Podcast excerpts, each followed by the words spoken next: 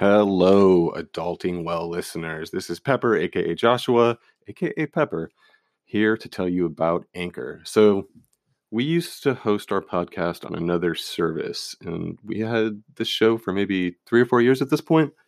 And we got some metrics and things, but we didn't have a lot to do with them. And we recently switched over to Anchor. And what's amazing about it is it has all the metrics for the show, so you can see you know how many downloads you get and things like that but it, it also lets you engage with the audience uh, in ways that our old service couldn't. So for instance we can have polls we can ask listeners to uh, leave us messages and questions and things like that and we can uh, put them on the air super easily and answer those questions. Just uh, that's just one example but there are just a lot of different ways that we can um, engage with you now that we're using anchor. So uh, this is our first ad and it's for this service that we're using to provide this podcast to you and i think it's uh, actually a really really good service.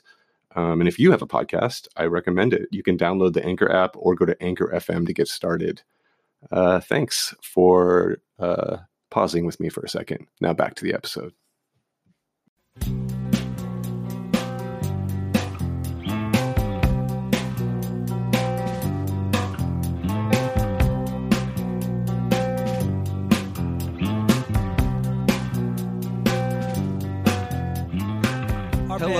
Welcome to the Adulting Well podcast. I am your co-host Joshua, and I am joined as always by your co-host Kevin. And tonight we are talking with Miriam Klein Stahl, who is a Bay Area artist, educator, and activist. Uh, she's also the illustrator for a New York Times best-selling book series called Rad Women. Um, with now four books, which is amazing. Uh, in addition to her work um, and artistry and printmaking, drawing and sculpture, paper cut, and public art, she's also the co-founder of the Arts and Humanities Academy at Berkeley High School, where she taught, where she has taught since 1995.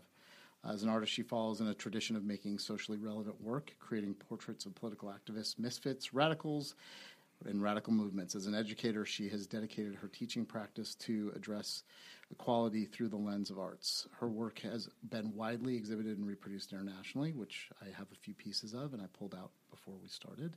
She's also the co owner of Pave the Way Skateboards, a queer skateboarding company formed in Los Angeles. Uh, with the Los Angeles based comedian, actor, and writer and skateboarder Tara Jepson. Um, she lives in Berkeley, and we just talked about the fact that she is married to Lena Wolff, has a daughter, and they have two dogs. So she's also formerly a volunteer at Epicenter. Um, and has been involved in punk music and activism for as long as I've known of her, which is amazing because I'm an old guy. And um, most recently, she drew a amazing Jawbreaker flyer for their first show at Gilman Street in 23 years. And I happened to have met her at a book signing for the second book in the Rad Women series at Green Apple, where they were also giving away a seven inch and a poster. And I, we had that signed for my 10 year old who was completely enamored at the time. So I, I, don't know what else to say. I mean, there's so much to talk about. And as you've heard from our podcast, we love to talk about how punk has influenced people's lives as they've gotten older um, and how they take what they've learned there and move it into their adult lives. So maybe we can start with that. How did you get involved with punk? I had I have an older sister. She's almost 10 years older than I am and she was like one of the first punks in LA. Oh. And so you know, I got I got dragged around to punk shows as like a 9-year-old, 10-year-old. Huh. Um, you know, to to see X and the Minutemen quite a bit and um, you know, all kinds of LA bands. yeah. The Bags. And uh and so, you know, when I when I was really young, I was like, no, not another punk show.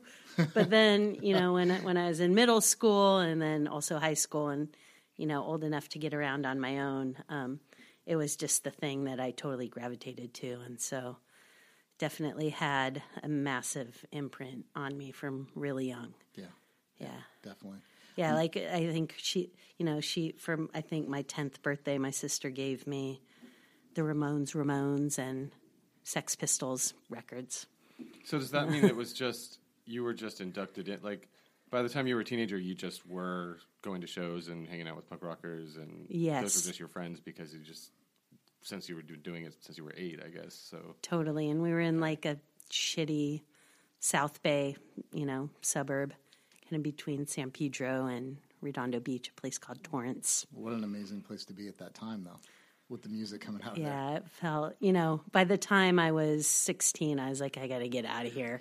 um, but in retrospect, it was a really great time to be in Los Angeles um, for punk and for skateboarding. And, you know, the people I met were, you know, we were all, we found each other because there wasn't many of us. Well, and yeah. I, I think that's a theme on your show. It is. It is. Yeah, it's like you, you you find the people that you have an affinity with, and it was definitely punks and skaters. At Were the you time. writing back then? Oh yeah, yep. Um, I started skateboarding also really young, at like six or seven, and Oh wow. Um, yeah, I was just I was just telling my daughter that after school uh, there was a phone booth at like right outside my high school, and every day um, under the S section we would in Sharpie put like where we were going to meet for skateboarding and the time, and so you'd go check the phone book at the at the phone booth. That's so rad. Sucks for anybody that was, you know, Trying to use the trying phone. to use the phone book. it was so like cool, filled with. Sharpie. Yeah. Yeah. so it was like Because it there's no like, like, cell phones or Safeway parking lot, Safeway parking lot, six o'clock, and then and then like the eight skaters in town would all go there and Be try to s- skate things that shouldn't have been skated on. Yeah, well, of course. what else are you going to do at that time? I mean, I, f- I feel like that was like the, the plight of the skateboarder in the 80s and early 90s was like finding those things that you could make into it being skatable. Yeah, there was no skate parks at that time. Yeah, Totally. So you have a, you mentioned your daughter. How old is your daughter? she's almost twelve. Great. Mm-hmm. And how, how, so I would assume that there's a, that she's been obviously been around art and music and and these things since she was born. Yeah, definitely. Yeah. How do you, how do you feel like that influences her sort of in in terms of her like preferences around music and and Well, you know, when she when she was a, a baby and you know a toddler, when we used to take baths together, we'd always listen to punk, Yeah. you know, in in the bathtub. And and when she was like around three or four, she said she calls me Mimo. That's her mom name for me. She said, "Mimo, do we always have to listen to kid music?" And I, I realized Oh. that that she thought, you know, Minor Threat was kid music, you know, because that's what we listened to in the bath, and she wanted to listen to something else. It was funny. That's really fun. Yeah, my so my my ten year old is like kind of taking her own route now in music. So she's listening. She used to call it nowadays music. Nah, I don't like nowadays music. She got really into musicals for a while, and then and now she's like Oh, has Hamilton hit your house? not yet, uh. but she's and now but now she's really into Harry Potter. Yeah. Yeah. Yeah, like really into it. Like Yeah, yeah. Yeah, my kid is still. She, yeah, I think she's gone through the entire series seven times. That's Whoa, amazing. Yeah. yeah, reading the. En- Yeah. Yeah. she just finishes and then starts, Starts again. again, yeah. yeah. reads Yeah, all yeah, yeah. seven books. They're good. Yeah. it's such a. I mean, it really I'm is a really into the Harry Potter still. So Me too. Um, so, talk a little bit about like early life too. I mean, because you've not only been involved in in the the punk and art scene, but the queer community as well, um, and and an activist in all three. Um, so, talk a little bit about how kind of those work, you know, together because there's a, definitely a lot of crossover, but also for you personally, like how punk has influenced maybe your your activism in the other two uh, communities that you're involved in. Yeah, well, like I said, when I when I was sixteen, I just felt like I had to get out of Los Angeles, and and I saw a zine review in MRR for um, for Tom Jennings zine. Uh, God, now I'm spacing the name. Uh, you know what I'm talking about? Homocore. Homocore, yeah, Homocore, and um, and so I ordered Homocore, and it came to my house, you know, in in my shitty suburb in LA, and Yep. and I was like, oh my god, there's like queer punks in San Francisco. I have to go to San Francisco, and um, probably about a month later. Packed up, and you know, I graduated high school a year early.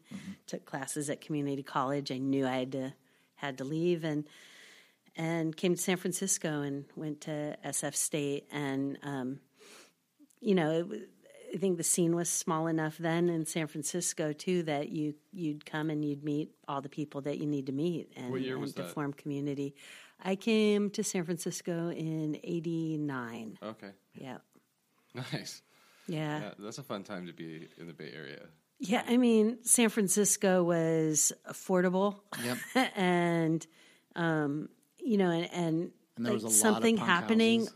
all the time. You know, like arts and culture were just so, such a vibrant part of the city and such a um, gorgeous history of of activism and art and culture. And uh, I, I just I couldn't believe it. I was so happy to be here and um, is it's really funny. I found been cleaning the attic for spring break. That's been my activity. Yeah, it's kind of the worst spring break ever. But um, I, I found all these old um, cassette tapes, and some of them were answering machine tapes. Oh, really? Yeah, and so I found answering machine tapes from when I lived in LA, like right before I, I moved up here, and I had all these calls from people that worked at SST offering me this job there. Oh wow. And I don't have any memory of that because I think I was so excited to come to San Francisco. I was focused on- like, yeah. find my people in San Francisco.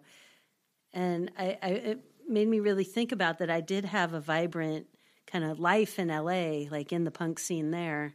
And I still have some of those connections. Um, and I totally don't remember being offered a job at SST.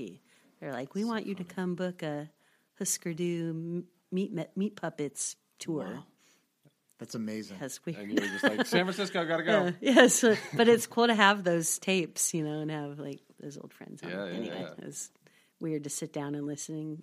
It was an art to leave messages on a on an answering Oh, machine yeah, that's so gone. Yes. Like yes. you're such a nerd if you leave a message on a telephone now. I know, it's the worst, right? Well, I, always, I always feel really self conscious about it. Even like calling my wife, I'm like, I don't want to leave a message. You know, like Yeah. some, you know, it's so it's so different now. you know? leave long messages. I do. But I I just do. read them now, so it's not so bad. Oh, right. Yeah, 'cause they you can re- transcribe. yeah. yeah, that's fine. Well, because uh, I, remember all the things I want to talk about while I'm listening to the person saying, "Hey, you know, leave them." And that's the funny thing is everyone's like, "Leave a message," and it's like, "Do you really want me to leave a message?" I'm not sure I answered your question though, but Yeah. yeah. So I came Yeah. up and and Well, I I, found the queer punks, you Yeah. know, and, Right. and and I also like my first week in San Francisco. I went to a different light bookstore on Castro Street, and there was a big ACT UP demonstration, a, a die-in Yeah. with like a hundred people laying down on Castro Street and people running around um, with chalk drawing outlines like to Oh, okay. represent Yeah, yeah, yeah. you know the the dead that Yeah. the the government was ignoring and um and I'd never seen like activism and art kind of merged in that way and so I think ACT UP had a massive influence on on me as a, a maker of things too. Yeah, they definitely uh, they were they were definitely taking the protest movement to a far more artistic side. Yeah, and making it like fun and exciting and active and Creative. yeah, creative. So, so you got up here. You got involved in other things as well. Um, obviously, there the activism part of it, but you know, being a volunteer at Epicenter, um, and I don't even remember what years Epicenter was around. I know I played a few shows there, and, and one of our mutual friends worked there as well. One of my closest friends. Um, uh, another Miriam um, worked at Epicenter, and but that that the that place in and of itself really brought together quite a, a, a an amazing cross section of people, even from the punk community. Yeah, for sure. I'd love to just hear a little bit about what it was like volunteering there and working with that crew because it was a pretty amazing place. And I, I think it doesn't get as much credit as it should sometimes. You know, I mean, I, people always talk about MRR and they talk about like Yeah, and Gilman Blacklist and was in the back yeah. of, You of know, Epicenter. But and- Epicenter, like, I mean, it really was an amazing place. Putting on shows, like, you know, yeah, I feel like we keep also talking about like pre cell phones, but Yeah. Epicenter also had an info yes, line, and Mm-hmm. so uh, info shop basically um, in the zine room, and and I worked that phone line also Nice. for part of my shifts, and there was like a binder with resources, so people would call and be like, "Where can I find Right. housing?" or "Where can I find free food or Yeah. you know Yeah, yeah. where can I find a health clinic and then you just like look it up and give them information like Yeah, a, yeah. like an operator kind of Epicenter is also great if you're not, you know, before you're kind of plugged into a scene. Like it was where me and my friends would go first to go like Mm-hmm. hang out in San Francisco. You know, before we sort of started meeting people up here. But Yeah, I like mean that was one of the gateway. great things about it too. Like uh, my my good friend Guy um, came to San Francisco from Ireland, and you know I think her first day in San Francisco came to Epicenter and like volunteered for a shift. And I think a lot of people coming from out of town, it would would come there and just volunteer and you know, there was some friendly and some unfriendly punks there, but Oh, yeah. the friendly punks, you know, um, it, like Gordon was just like the sweetest person there. You must know Gordon know Edgar and, yeah. and Walter. Yep. Um, course, would Walter. just like greet. Yeah, Walter was on the show, friend of the podcast. Can't count out Smile Walter. Yeah. Yeah, and um, so there were there were guys like that who would just like welcome every single person coming in and Totally. be like, "Where are you from? What are you doing? Do you want to have a shift here?" You Yeah. know, and and, um, and it was also like a great introduction for me into working um, on consensus and Yeah. being part of a collective, um, and also just like that helped you when Ha- you later started businesses. Being part of that, you mean? Um, I've never started a successful business. I mean, I, I definitely I have my book career, and I'm totally like so grateful for that. But it's only successful because I don't do any of the business part of it. I'll draw. Oh, edit that out. Yeah, the the the, ska- the skateboard company is just like for fun. You Yeah. know, it's not like But I mean, you know, when I, I don't think successful. What's Okay. a successful business? You know what I mean? Yeah. I mean, a successful business can mean a lot of different things. here. things. Yeah, here's the thing that it gave me is like you have an idea and you can just do it. Right. you know like like i brought you guys all these posters tonight that that i've just like figured out a way to hustle printing for free Yeah, it's amazing. and, and that's that's the kind of like skills you get hanging out with a bunch of punks and collectives like Right. you know how can you make your idea happen and you know it just took down a lot of barriers or like stop signs that i think a lot of people have in their creative life and um, and in their um, how do i say this showed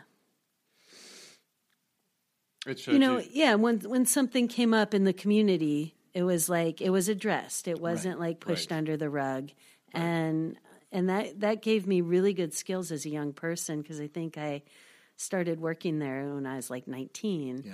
you know and it really kind of set my path as, as a young adult in a way to like deal with conflict and um, you know and and to be able to like get together with a group of people, work collaboratively, and make stuff happen. And I think a lot of times we're we're told or we, we think we have to make things in isolation and especially as artists like that you have to work alone in your studio and and um, that's never been a way I approach things. Well, I, I also think the interesting thing about Epicenter, beyond that part of it, where there was a, you know, you basically had a bunch of people working there from different backgrounds with, you know, some of shared interests, obviously, because there was the music part of it, but the fact that it was a it was a collective and it worked, um, and also that there was events pulled off there. I mean, one of the hardest things I ever did in you know when I was younger was booking shows and putting on shows, in you know in a town that didn't have any Ologist venues, so we had to like be creative, like rent the community center or you know like find a coffee shop that we would beg and plead with to do shows. Um, one of the I think one of the the most amazing events that I went to in the early 90s was the there was it was like a women in music weekend or really a women in activism weekend at epicenter. And you know Yeah. people like ramona from from um, bottom of the hill were there talking about running a you know a, a business not just a business but a music business as a woman and how difficult it was when she first started to book talent and how much easier it got as their reputation grew but that it took a lot of work and people talking about artwork and creating and making things um, and being activists in the community. Like, Yeah, I mean, we should shout out Miriam Wilding here Yeah, because she, she she, put was a on. big part Yeah. of um, planning that weekend. Yeah. that was amazing. and and you know, And Lydia Eli Lydia- um, Lydia talked Eli was- about yep. her work with uh, Coalition on Homelessness and doing the street sheet. And Yep. Yeah, that was awesome. Yeah, I, yeah, I think Miriam was one of the coordinators for the whole weekend. Yeah. and And she, Uriah. yep, Uriah, well, yeah, yeah. who I saw at her at her memorial. and, Yeah. um, helped me get some bands booked for that, and did a beautiful ceremony for her. Mm-hmm. Um, and that that just that group of, of people, and specifically the women that worked at Epicenter, I feel like really like stepped it up beyond being just like part of the community, but like being an example to other communities of like, hey, this is what we are all about and this is what we can do. And, you know, I was fortunate enough that weekend that Siren got to play as well, which was amazing. And Miriam always did things in a way for us because she was like our promoter, you know, really. I mean, she did a lot of our show bookings and she was basically the fifth member of the band when I was in the band. Um, she did things that were really like always like pro community. You know, we played women against rape benefits. We played benefits for uh, homeless youth. We did all kinds of stuff and used whatever popularity we had to bring money and and you know kind of notoriety to causes that were important to her. But that weekend specifically, I felt like so much community that weekend. Um, and it, it like we were all involved in political activism at the time, but it really changed my opinion about how it could be done because she was so positive too you know and i think that's one of the things about epicenter that i really loved is there were problems there's always problems Yeah, of people course. people tended to like you said like call each other out and deal with it rather than hide Yeah. you know Yeah, we also did. Uh, Gary Gregerson and I uh, did this thing called um, Q-Tip Queers Together in Punk- Punkness. Yeah. Q-Tip, What's that? where we we book shows of queer bands, and we thought we could probably like pull off maybe three shows, but then it was like grew like fire, like fire around the country. We'd get calls from like all over the place. We have a queer band. Can we come play at the center? And yeah, and it went on for a couple years, and it was like we really thought, okay, Tribe Eight will play, and then Team Dresch will play, Right. And then you know that'll be it. um, but little did you know yeah, it was amazing, and so many bands came through there. I think like one of Sleater Kinney's first shows. Yeah. was was it epicenter was that Q-Tip show. Yeah, that's crazy yeah, all kinds of cool bands played, yeah i mean and and, and it was also a funny thing because. Uh, I forgot. Maybe it was Rorschach played, Mm-hmm. and like the, somebody hung from the sewer pipe, and it broke. And that um, sounds like rorschach yeah, and, and I think it was yeah was it Rorschach or Schwarzenegger? What was that band? Schwarzenegger? No, i don't i don't i'm not sure i know that British band. Anyway, Yeah. some really gnarly band played, and, and someone was hanging from the sewer pipe, and Yeah. and it broke, and oh. like all the sewage seeped down oh. into close contact down below, and then the owner's like, "You cannot do shows anymore." Um, and then at, at one of the the monthly meetings, you know, collective meetings. Gary was like, "But we're still going to do our Q-tip shows because you know Yeah. it's these queer bands and and no nobody in the room wanted to be called out as homophobic so everyone would just kind of shut up and they're like okay, it's pretty funny It's amazing. well, but also I think ha- like having a place for people, especially bands from yeah, and it's it's certainly not easy anywhere. Um, you know, and knowing what I know now um, because of family members about even San Francisco in the 70s and 80s. It wasn't easy here either for people coming out and you know this was a haven in many ways and there was many people here that were supportive but you still had to deal with your family and this other you know bullshit societal stuff that was going on um, like having a place for punk bands to come play that identified as queer is amazing like especially in the early 90s like you know and you know people always want to talk about how far we've come, come. but you know i think current political Yeah. cur- current political uh, you know environment you know proves otherwise yeah that's right yeah and i guess it was a way to kind of spread that feeling of like first opening up that homocore zine Yeah. for me is like gosh how can i continue to to spread those safe places for people to come and and be able to express who they are. It's know, amazing because how many first experiences did you give other people that that Totally. you know that went to the show and went, oh, this is a thing, like a safe place. These are my bands about me. Like I'm being represented here. Like that's amazing. You could have changed yeah, hella people's it lives. was amazing, and you know, and now I kind of continue that work in the school that I'm in. Yeah. which is you Well, know and I- blows my mind to That- see all these like queer and trans kids being in class and totally thriving as academics and artists and not like stressing out about their gender their sexuality it's still it, it blows me away How did you get into teaching? how did i get into teaching i started teaching really young when i was 23 Oh, so right Yeah. after you landed here. yeah, Almost. Okay. yeah. Started at Mission High School and then got a job straight away at Berkeley High and moved over to Berkeley in '95. And uh, yeah, and, and and then was really fortunate to be able to start a school for visual and performing arts, public high school within Berkeley High, through a Gates Foundation grant. Nice. Yeah, and um, and it's really become a safe space for queer and trans kids. It's it's a very diverse school, but I'd say it's like thirty percent That's amazing. queer and trans. Yeah, it's amazing. So I think this is the kind of connection that I like to draw in the show. Is I mean, you just drew it for us. It's like I was doing Q-Tip when I was like booking shows, and then I opened this school where now I feel like these kids have a place to go and have the same experience I had in their own way. And I mean, it's you know, we interviewed Gabe Meline a few weeks ago, um, who played in a bunch of punk bands in the Bay Area and now is the arts editor for KQED, the senior editor for KQED. And he actually said point blank, I learned everything I know from punk, like writing zines. I learned how to write and edit. Booking shows, I learned how to like be uh, an event planner.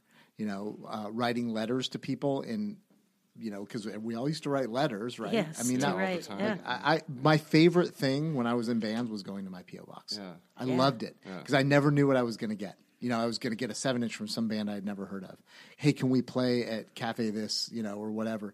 But Yeah. like, I, I think like hearing that is, you know, these are the things that I get super inspired about because I know for me, like what I do here, everything I learned from punk is why I do the business I do.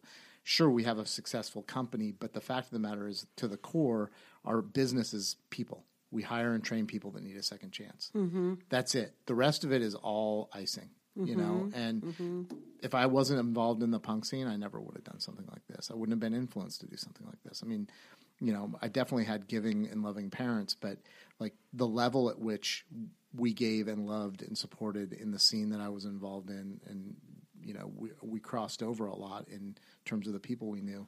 Like hearing the story about you teaching these kids and giving them that opportunity is like it's man, it is inspiring. I love it. Like it makes me feel really good. It's like the I can I, I can relate it to my daughter's reaction when when she saw you and Kate at the bookstore because we already had the first book and we had been reading it regularly. And I was like, "Oh my god, look who's here!" Like we didn't even know we were just Oh, making a know? regular visit to Green Yeah, Apple yeah. Books. It was you know? for that um, that California Bookstore Day. Exactly. Yeah, And Independent so- Bookstore Day. Yeah, and and, and so uh, when I got her the record and she she had you two sign the poster, it was like it probably was her like eye opening experience. You know what I mean? She's like, oh my gosh, there's people making art and music and you know records or whatever because she didn't know what was on the record until we got home. Yeah. You know, and posters and and they're they're awesome and amazing and like they're actual people, you know. Like we've been reading the book, but she she didn't. It's hard to connect that when you're like seven years old, right? Yeah. And So it, it's you know it's it's such a it's such an amazing experience to be able to like see that for yourself, you know. And I think like some of what we miss now with so much Facebook and internet is that you know the connection. Yeah, I mean, well, Kate and I do so many events, especially you know last month, March for Yeah. Women's History Month. We we're booked almost like three, four times a week at libraries or schools or bookstores. And you two are doing, great. but you're doing corporate events too now, right? Didn't I see? Got to bring about that, up. Well, yeah. no, I, I we- yeah, I mean, yes. Um, yeah, Yeah. we did. Are you going to make me talk about that? Well, I, so from the so I'll I'll make it easier. So So I'm like, we do public libraries and, know. Yeah, and, not- and not- public not- schools. We're the Not- good guys, but Kevin. yes, we, ninety percent of our of our of our clients here are tech companies, and Yeah. then I get then I get to do and be kinder on price to my friends like Jawbreaker and nonprofits because we you know we can we can margin up the stuff for the companies that can pay for it. You yeah, don't have to justify your life. you know, I'm show. no, but I'm I'm saying this because I think it's important that corporate people, especially millennials, hear and see the things that you and Kate are doing. It's really important. Yeah, true. And you know, I have to say that what what he's referring to is that I just did a thing at Facebook and Apple. Yeah.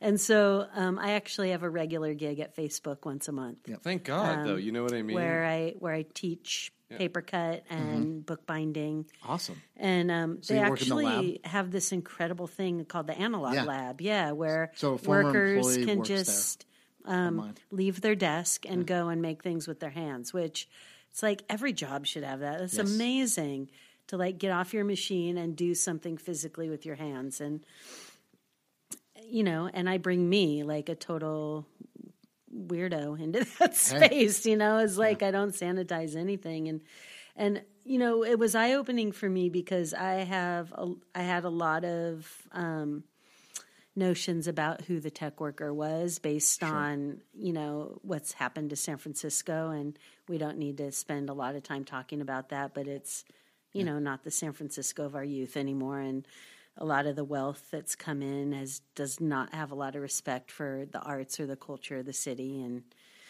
and so that's who I, I assumed that you know it was all tech bros but it's totally not the case. And it's like mostly people of color that come to these workshops that I do there and um, people from all over the world and like really sweet people. and so it, it really made me check my assumptions. And um, and doing that work also allows me um, to have some resources that I can do some cool stuff with. Like I've started a scholarship program with my Facebook money Nice. and you know like being able to like donate to things that you normally couldn't donate to and um, so i just see it as like a extra thing that i'm doing that's allowing me to do things i've always wanted to do Yep. which has been amazing and i probably shouldn't say this on the air but i print posters there every time i go because they have equipment that i don't have Yeah. and they're really generous about letting me um, Oh make gosh, stuff That's the modern day Kinko scam. That's It- amazing. It is a hundred percent. The yeah. Yeah. Uh, shout out to Kim McGee and um, Oh, qual- quality McGee. of life. Kim, yeah, who used to give everybody Free flyers. free free flyers and um, Kinkos out near SF State. I, But I um, actually just had a back and forth with her the other day. Do you, do you know Chuck Goshert no, from Monsula? Play guitar in Monsula. right? Yeah, yeah, yeah, yeah, yeah. He he, uh, he I play music with him now, and he he's writing. He's a writer, um, and he's he asked me to reach out to Kim and get her email address because he wrote an article about something that happened way back when, and she's somehow involved in it. So I had a little like, hey Kim, can I get your email address? But yeah, Kim is totally responsible for all the zines in San Francisco Yeah. in the Oh, yeah. nineties. One hundred percent. Yeah, and probably many of the inserts in seven inches, Yeah. and most of the flyers, Yeah. and so on and so But forth. you're right; it is a total Kinko scam. That's amazing. So, who books you there? Because one of my former employees is one of the people that that arranges events there. Named Chase. His name's Chase. Do you know Chase? I haven't met Chase. Okay. Yeah, he's he does the artist in residence program at, at Yeah, that's another cool thing. You know, it's like corporations are picking up where our government is lacking in supporting the arts. You Yeah. know, it's like um, right now for the new book, I'm researching the WPA and uh, so amazing in the federal arts program. Yeah. So amazing what the government used to do to support the arts and, and how far we've gone astray. And, you know, it sucks to Mm-hmm. have you know, corporations pick up the slack for that, but it's like you go to any museum show, it's all like corporate sponsored. yeah, it is. Or or people with a lot of money that used to you know basically own corporations before they went public, or had lots of shares in corporations, or were investors in corporations. Right? I mean. Um, yeah, it's been that way at MoMA for years, right? You go and, Yeah. and it's like somebody's private collection, or it's a corporate sponsored collection. You know, so it's uh, it's definitely you know, but in some ways, given what's going on right now, I, I actually am glad that they're picking up the slack because I think should the current administration have their way, there would be no funding for the arts whatsoever, and no funding for public schools either. You know, so Mm-hmm. if we don't have people that care that have come from you know backgrounds where they didn't have the things that they would want to see kids have now, we would be in some trouble. You know, and and I also think it's their responsibility. You know, and I we we talk about a lot of our own stuff on the show too, and you've listened to it. I mean, I could do what I'm doing here at another company, um, probably making more money, you know, quite honestly. But I think I owe it to my community because when I was in trouble in, in the later 90s and needed help, San Francisco was here for me, you know, and there was great drug rehabilitation services and things that I couldn't have gotten anywhere else. So being able to stay in the city and hire and train people is my give back, you know. And I wish more people would look at their jobs that way, you know. And but it's funny because the people we have on do, like Walter, you know, and Yeah. Martin and you, um, Cynthia. I mean, she's she's involved in the arts as well, and you know, I feel like uh, people are using their their sort of their now their collective uh, creativity to do really good stuff in the world. So. You know, yeah. Let let the corporate people sponsor us a little bit. Yeah, you know, and, and, and as far as like my my book career too, Yeah. um, I have to say I'm totally grateful to to have the press that I have, which is Ten Speed, which was independent for many years but bought by Penguin Random House, and you know to be able to just um, not have to hustle at Kinkos or Yeah. like Right, or like to do a Kickstarter to Right. make a book, you know, Yeah, yeah. um, to have uh, you know a great designer to work with and to have somebody book the book tours and Yep. to have like plane tickets paid for, you know, like all of that kind of stuff at my age Yeah. too. I'm just like totally grateful um, Yeah. and feel fortunate to have. Um, you know, I think back in the day we would have called that being a sellout, you know, but um, you but know, it's just and a- more you, though. You know, it's like you just get to do more things. I like. do like to not have to think about that stuff of like you know I know when when when Martin was on your show he talked about how hard it was and Cynthia too to to make a book happen and you know that I don't have to think about that stuff but I can also like ask hey can you do recycled paper like to, to use like do the small things that that I Right. do ask for I you know with our book on city lights I asked them to find a printer in the US and they did That's amazing. um, which was so cool because most books are printed in China or India. yep. Um, yeah, yeah, and have to come over on. China is is a huge paper printing. Yeah, our Huge. our first book actually, um, City Lights first printed it, the first edition in in China, and it was coming over on on a boat, and the boat hit ice, and it was delayed like a few months. Yeah. Yeah, and it was like, let's find a printer in the U.S. It was a, gr- I I would prefer to print in the U.S. anyway, so that was a good excuse. Yeah. um, so talk a little bit about that. How did that evolve? I mean, you know, you're obviously many of us in the in sort of the underground in the art scene knew your illustrations and your drawings, and I mean, you've got stuff all over the world. We talked about Miriam's brother seeing one of your pieces hanging in a in a restaurant in, in Richmond, Virginia. Yeah, So, you know, he's like, he texted me one day. He's like, "Do you know Miriam Stahl?" I'm like, uh, "Yeah, why?" And he's like, "I just saw one of her pieces hanging in a restaurant in Richmond, Virginia." That's pretty awesome. Yeah. Yeah. I mean that's the other thing that that, that about making books is is that I can put you know a hundred illustrations in a book, and you can buy it for you know ten to fifteen dollars, and it, so it's like totally accessible. And it is this kind of punk way of thinking Yeah, about totally. distribution of ideas. Um, you know, in that first book, Rad American Women A through Z, at this point, there's over a hundred thousand of them out in the world, and So cool. you know, like that's amazing. something I could have never done on my own. and so, um, and also, you know, we thought, oh, we're in the Bay Area, like Bay Area, like radical moms are gonna like this book and buy this book. And we thought maybe we'll sell you know a couple hundred. And Mm-hmm. you know before it even came out it sold out. Yeah. and there was a desire for it. When it came out there was nothing like it.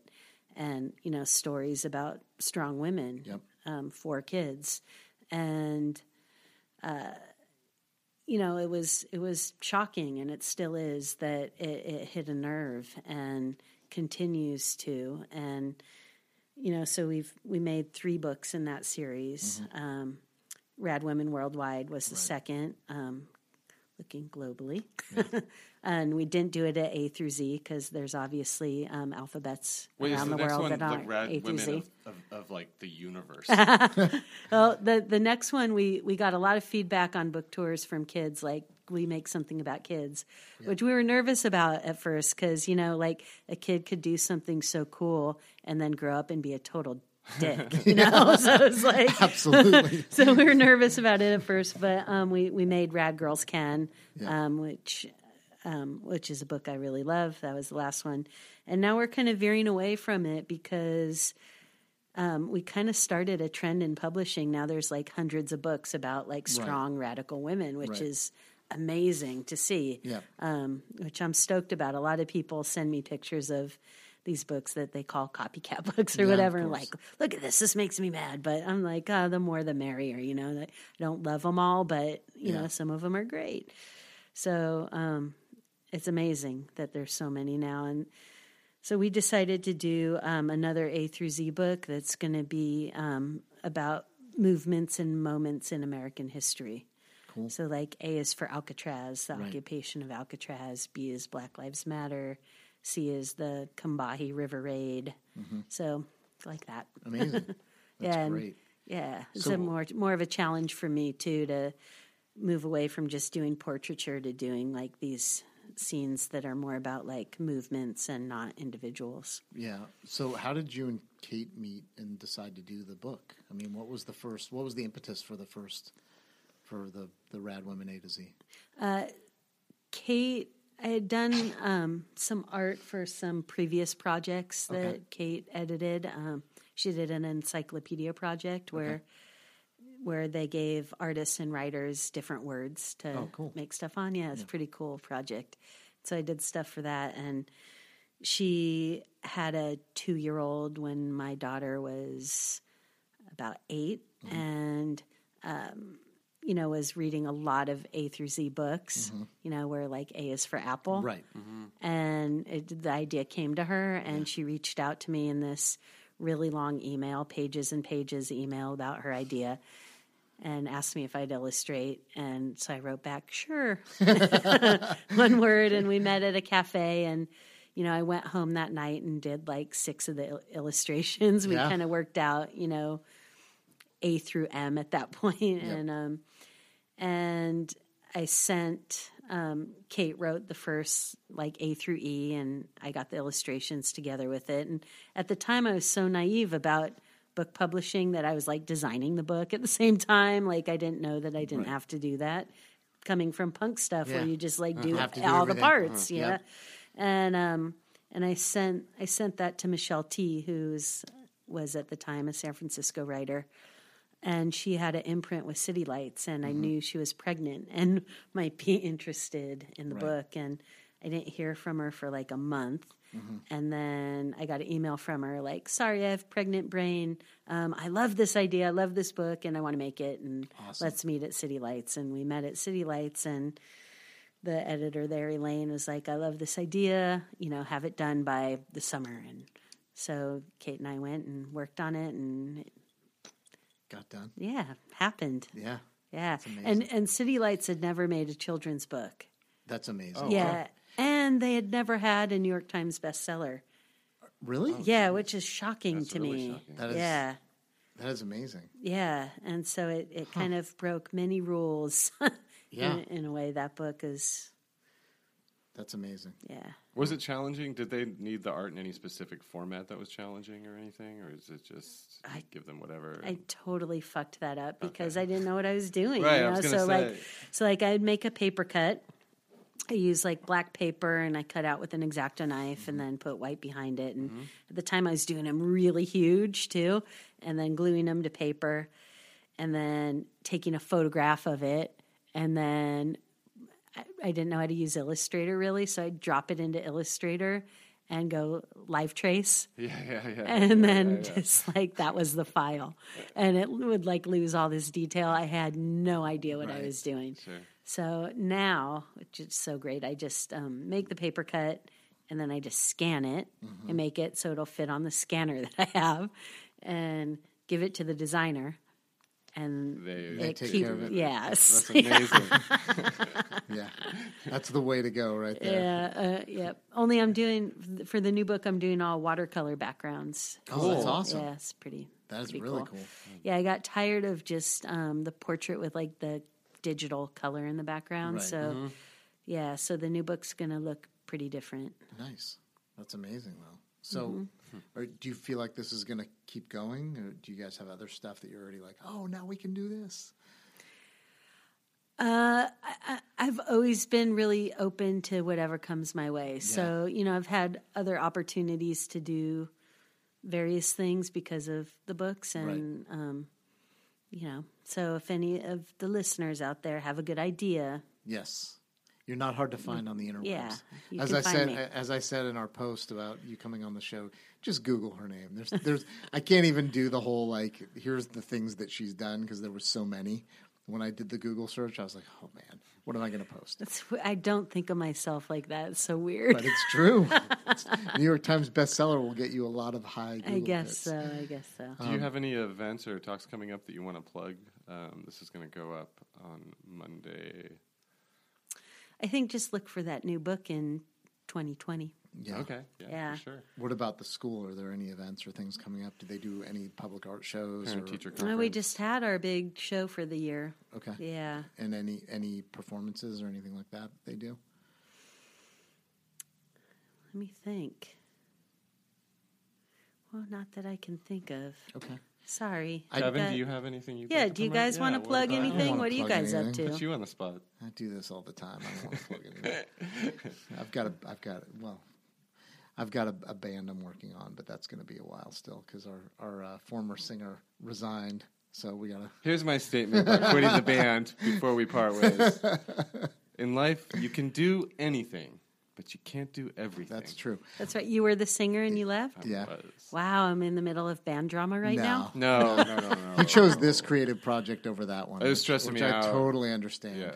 You know, this is a this tends to be like this has been like very easy conversational, you know, and and we work well together. Yeah. And so he's got a skill set that I can't replicate, and I hopefully I have some stuff that he can't, you know, because I can't edit, so I, or or do the production stuff. So he's Yeah. he does all of that. I do want to ask about the Jawbreaker flyer because there's uh, you did the flyer for their first show at Gilman and. I believe it was 23 years, and as Yeah. you probably know now, I do all their merchandise. And I was standing at the table, actually, right by you and uh, a couple of your friends while you were dancing your asses off. Yeah. and um, Before I ventured into the pit. Yeah, exactly, exactly. When you, were, when you guys were having the dance party in front of the merch table, Yeah. I was, and Kim McGee was standing there as well. That's with, right, yeah. with one of her kids, and Walter. Yeah, and Yeah. Walter. Oh yeah, Walter always stands close. So, Yeah. um, so talk about the subject And matter. uh, Michael, Michael Delgado. yeah, was Michael there, was there, and Chris Sherry was standing with me behind the Yeah. which was fun. Talk about the subject matter because the, the subject matter is a relatively famous Mission uh, District character.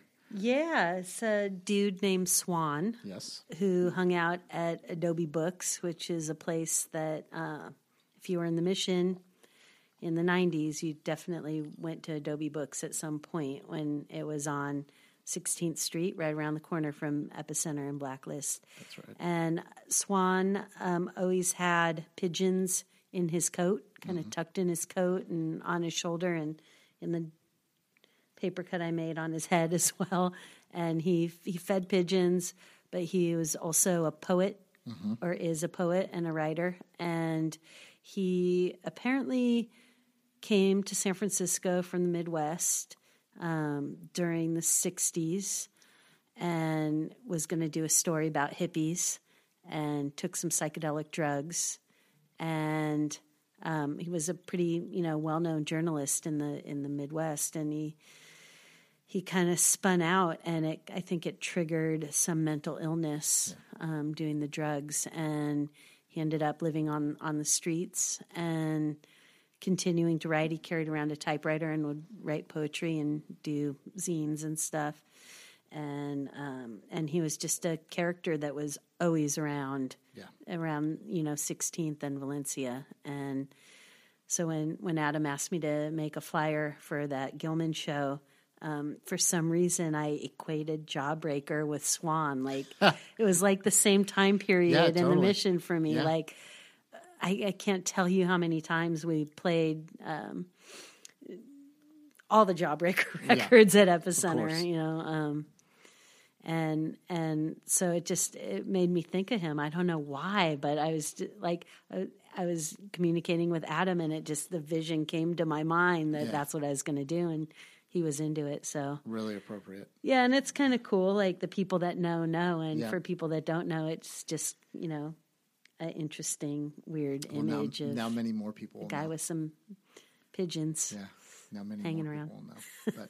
But um, we're getting close on time, and It's been a great show. I mean, yeah, these the, the hour always goes really fast. Yeah, I feel like I talk too much. No way. No way. I was No really worried. I was like, I'm not going to have enough to say. No way. No, it's, I feel like, oh my gosh, I wish we had another hour to just, I know. Yeah. I, um, I, am I'm actually like I've been thinking about this more and more, like cycling back through the guests we've had because it always feels like when we're done, we're like, oh my god, there's so many more stories to talk about, you know. And so I've been considering like, do we want to bring people back? Do we want to bring people that know each other back and do like a group show? Um, I had an offer from a woman in the Mission who has an art space to do a live cast there. So I was thinking about all the people that have been on from San Francisco and just doing every, like a show with everybody at one time and kind of like talking about how we're all connected. Yeah, I think we all know each other Yeah. in some way. Th- I was just thinking when you were talking earlier, Miriam, that we might have a fan that's gone all beautiful mind and just has like the lines on the wall connecting all the guests and like Wait. the epicenter circled with the question mark. Yeah, and- you know, a piece was made like that at Adobe Books. of Yeah. all the artists in, in Yeah. this, yeah, yeah artist um, Amanda Eicher, uh, Oh, who yeah, worked yeah, there. yeah. Do you know her? Yeah. Yeah, so Amanda made this insane grid of like lines and names of like all Bay Area artists Rad. who like kind of had something to do with Adobe and uh, and it was at the Oakland Museum for a while. They like took it out of Adobe and put it there. That's yeah. amazing. Cool. Yeah, th- I've seen one that Aaron Cometbus did of all the Gilman bands.